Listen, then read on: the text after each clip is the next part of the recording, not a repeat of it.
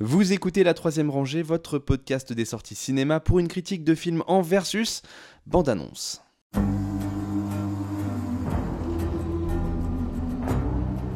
David, look! They're wheels!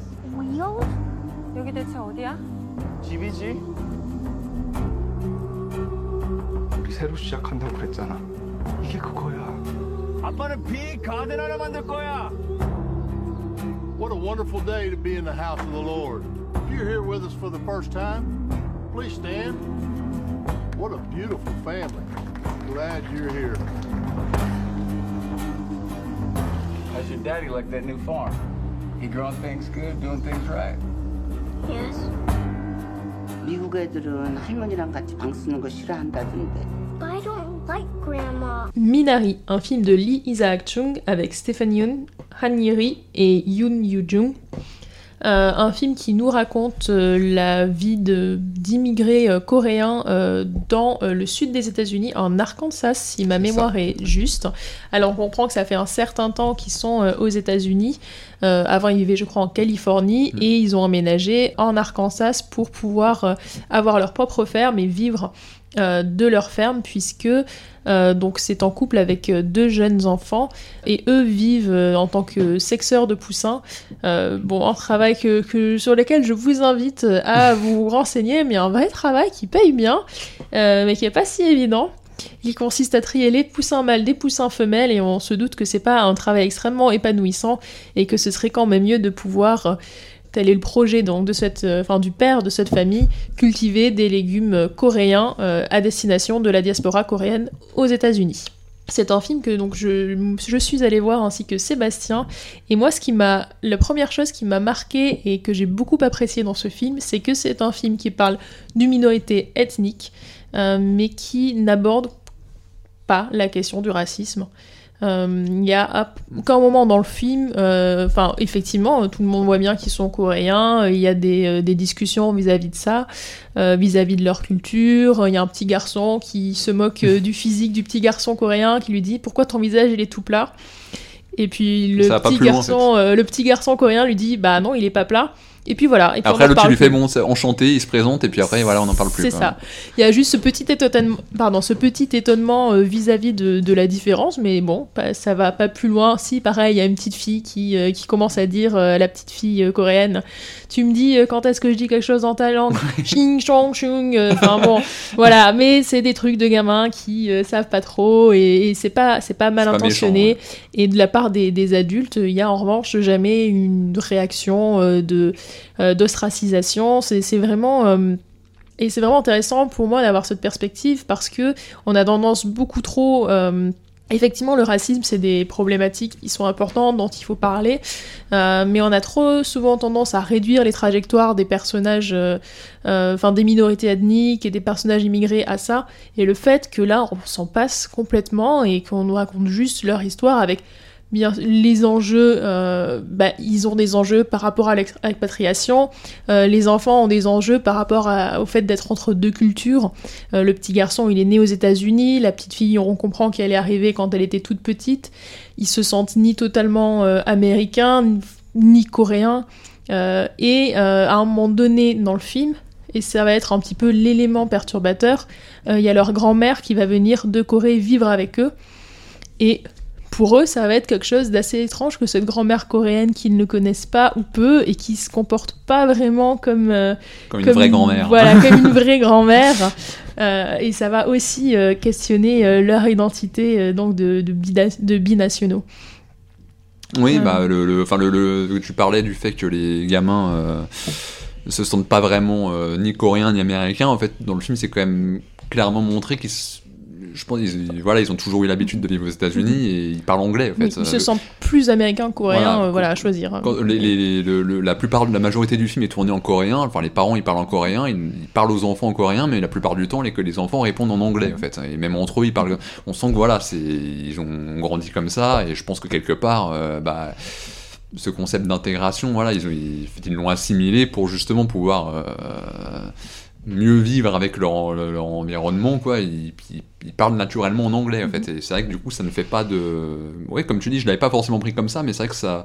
Peut-être que le charme du film vient en partie de de, de cette impression qu'en fait, il n'y a, pas d'en- il y a pas de réel d'enjeux vraiment dramatiques au fait dans le film. C'est des petites choses comme ça qui se passent euh, de, de, de leur vie quotidienne. En fait les- ce qui leur arrive de, de, coup dur dans le film c'est absolument pas dû euh, à un environnement euh, néfaste comme souvent dans ce genre de film où surtout là ça se passe dans l'Amérique rurale. Donc euh, on peut imaginer la caricature de le sud des États-Unis voilà les, les- les locaux racistes qui accueillent d'un mauvais œil. Et c'est vrai qu'au début on pense que en voyant certains adultes qui arrivent comme ça, quand tu vois leur. Comme, enfin, il y y a un personnage qui, qui est particulièrement Oui, spécial, qui Paul, trimballe sa euh, croix, là. Oui, oui, Qui- oui. qui- euh, Paul- qui, qui a ce premier dialogue très bizarre en mode euh, Ah, euh, j'ai fait la guerre de Corée. euh, Ouais, ouais, et l'autre, il sait pas trop comment réagir.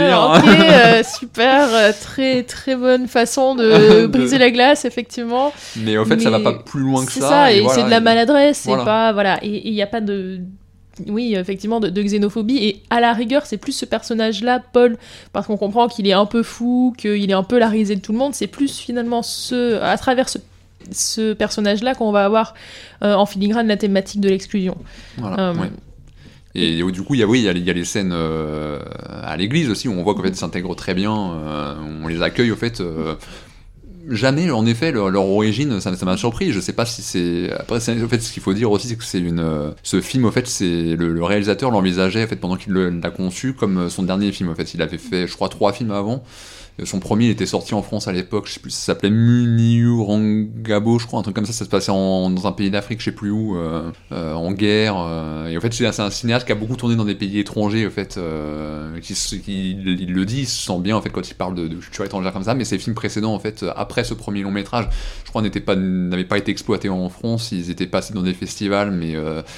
il reconnaissait lui-même au fait que c'était euh, c'était des films qui étaient peut-être un petit peu trop euh, faits en mode autorisant euh, et qu'il n'avait pas réussi à, tou- à toucher un public assez large. En fait, il voulait raconter pour ce qu'il envisageait là avec Minari comme son ultime film, quelque chose d'universel qui lui parlait personnellement. En fait, c'est un film qui est en grande partie autobiographique, donc qui est inspiré de. Après, c'est pas si improbable que ça d'avoir des communautés asiatiques qui s'installent dans le dans le dans, dans le, le- le contexte un peu rural américain. De, de, de- c'est-à-dire dès les années 50, euh, 60, il y avait des communautés même japonaises ou coréennes qui essayaient de s'installer.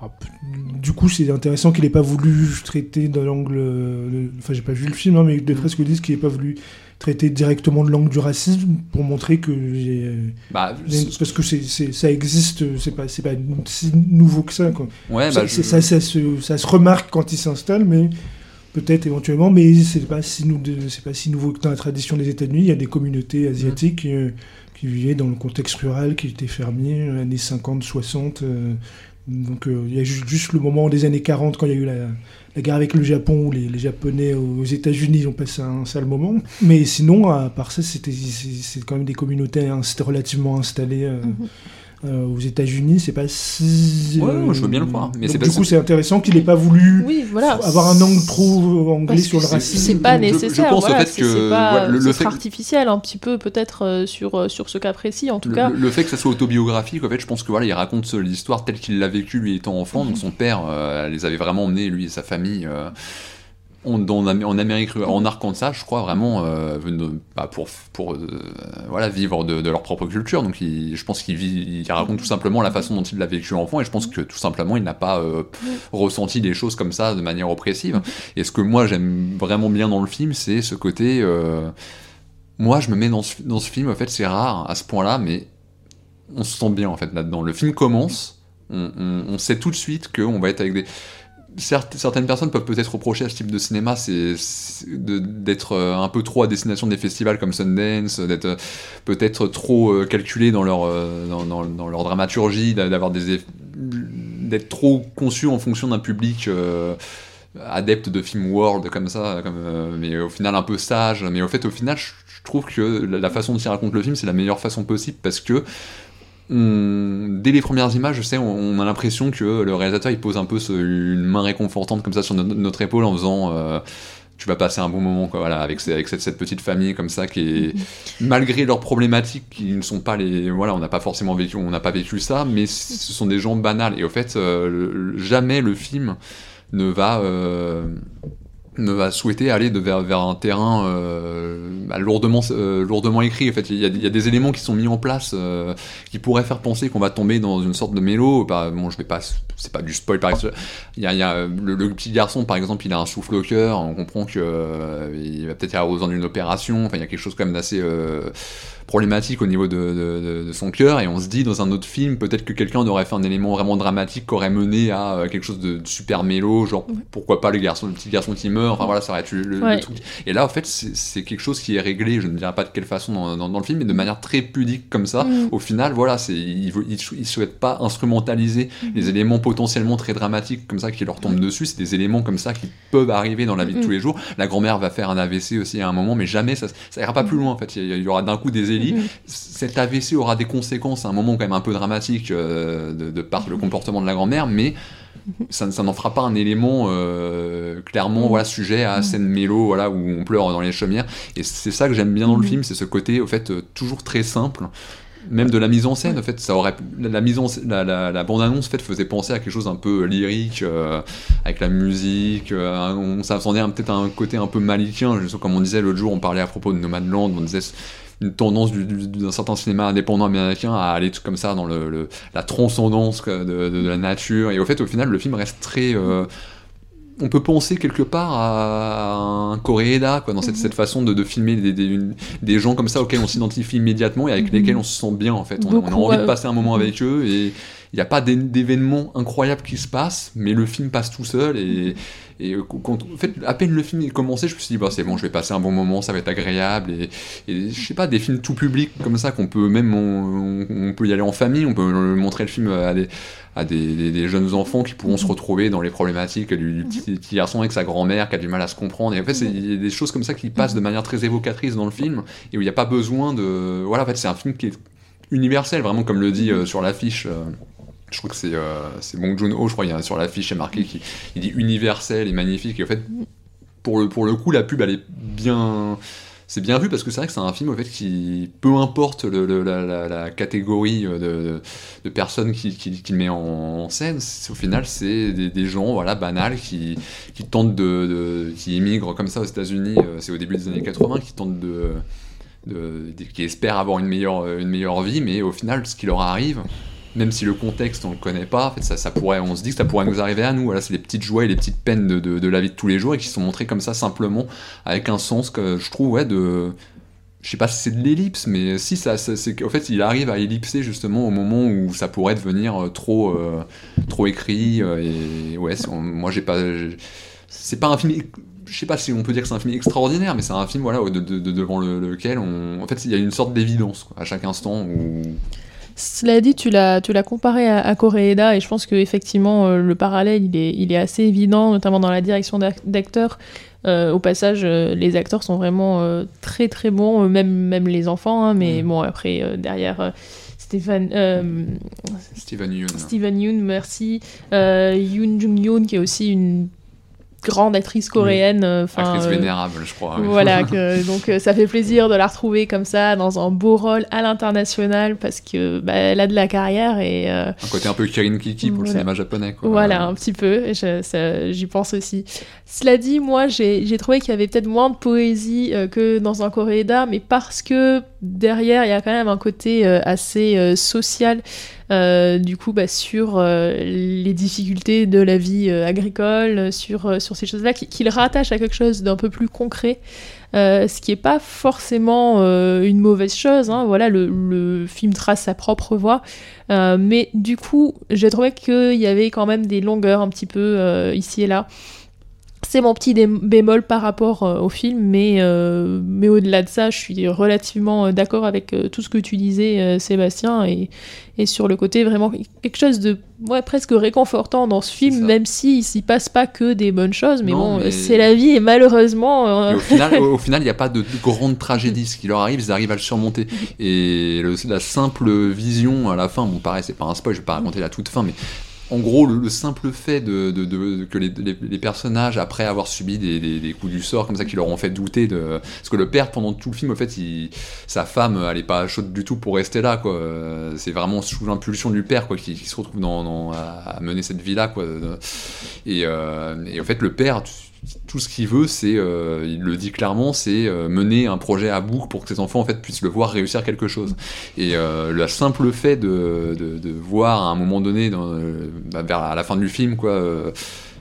Euh, le père et le fils face à des, fruits qu'on poussait en fait euh, dans, la nature quoi. De par leur travail euh, rien que ça c'est filmé de manière comme quelque chose d'extraordinaire. Alors qu'en fait c'est une situation toute simple. C'est juste voilà le, fruit de leur labeur qui, qui ils récoltent le fruit de leur labeur et le fait de, de, voir que voilà ils, ils ont réussi ça on se dit bah voilà la vie je sais pas si c'est quelque chose d'extraordinaire, mais en tout cas, c'est montré comme quelque chose, bah voilà, des fois les efforts payent et c'est- un, plaisir simple au fait de se retrouver avec son fils comme ça dans la nature et à voir, ah bah peut-être que ça va, euh, qu'un avenir est possible, quoi, qu'on va peut-être pouvoir vivre bien comme ça. Et je trouve que c'est la simplicité du film qui fait son charme justement. C'est- assez étonnant d'ailleurs de voir que le, en fait, une certaine idée du rêve américain là depuis en deux films là, avec des réalisateurs étrangers quoi, genre Chlo- Chloé Zhao, réalisateur coréen, donc c'est assez étonnant que cette croyance revienne avec des, réalisateurs étrangers alors que les Américains ils savent plus trop le, le rendre. hein. Bien, mer- merci beaucoup pour ce, ce commentaire, Justin, qui, je trouve, est une excellente conclusion. Euh, Elle pensait finir dans les temps là et hop. Non mais ça va, t'as été concis. n'en dis pas plus. Surtout que t'as pas vu le film. voilà, en plus. mais, euh, mais ma foi, bah, merci beaucoup euh, Un beau pour film cet à aller voir, même en famille si possible. Voilà. Ah bah oui, oui, un film vraiment à mettre euh, devant tous les yeux. Voilà. Merci beaucoup. La troisième rangée, c'est votre podcast bi-hebdomadaire sur les sorties cinéma du moment. Critique, analyse, débat, quiz, coup de cœur, films méconnus et invités de marque. Vous pouvez nous écouter sur iTunes, Castbox, Podcast Addict, SoundCloud, Deezer, Spotify et n'importe quelle application de podcast. Abonnez-vous également à nos comptes Twitter et Facebook pour ne rien rater de nos nouveaux épisodes et de nos annonces. Bonne écoute et bon film.